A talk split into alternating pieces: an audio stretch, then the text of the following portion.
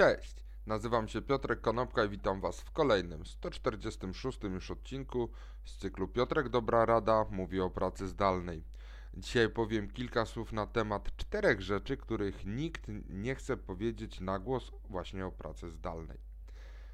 Przede wszystkim po pierwsze, nikt nie mówi, że praca zdalna to samotność. Jeżeli pracujecie, to oczywiście pracujecie najczęściej w zespole, macie kolegów, koleżanki, swojego przełożonego, być może swoich podwładnych, jednak tak naprawdę na samym końcu jesteście sami ze sobą w domu, w kawiarni, e, gdzieś w Polsce czy na świecie. Wykonujecie to, co do Was należy, i pojawia się właśnie poczucie samotności.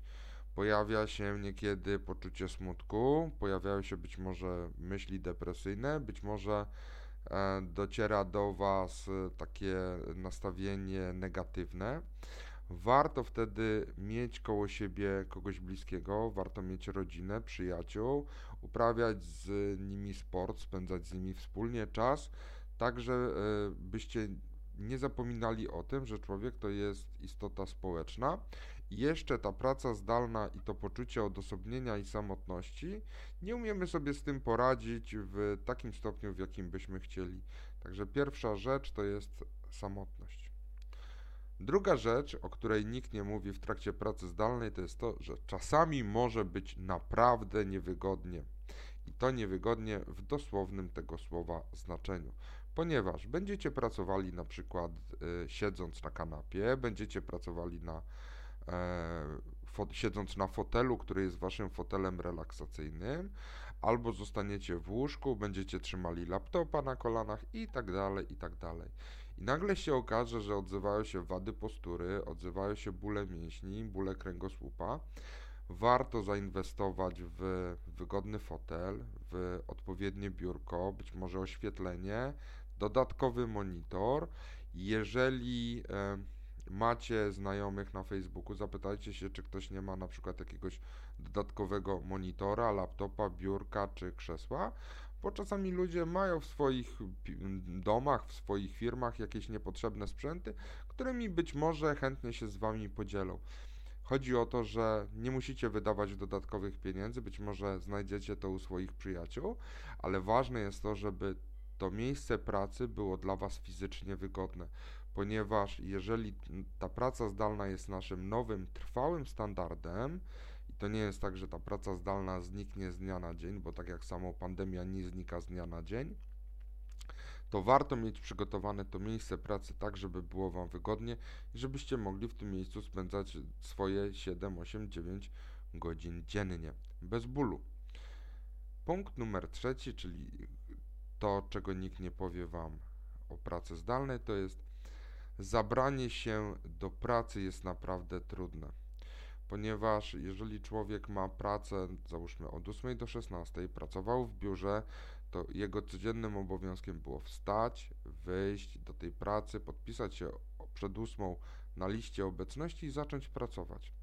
Natomiast gdy pracujecie w domu, czasami może być tak, że wam się po prostu nie chce, bo jesteście zmęczeni, przepracowani, e, osłabieni E, zdemotywowani, być może macie początki stanów depresyjnych i czasami po prostu nie chce się do tej pracy ruszyć. Z drugiej strony może być dużo dystraktorów, które powodują, że ta praca niby jest zaczęta, ale tu jest telefon do znajomego, tutaj trzeba się zająć dziećmi, tu po drodze może by, by trzeba coś posprzątać.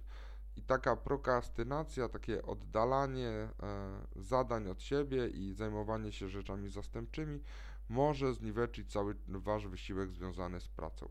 Warto dlatego zastosować jakieś rutyny, zbudować te rutyny, mm, tak żebyście na przykład codziennie rano, wychodząc mentalnie do pracy, zakładali krawat i koszulę, żebyście tę pracę zaczynali punktualnie, żebyście na przykład co 30-40 minut zgodnie z techniką pomidora robili przerwę, żebyście w ciągu dnia mieli przerwę na lunch, Stwórzcie sobie własne rutyny, ponieważ to, czego nikt nie mówi, to, że zabranie się do pracy jest naprawdę trudne.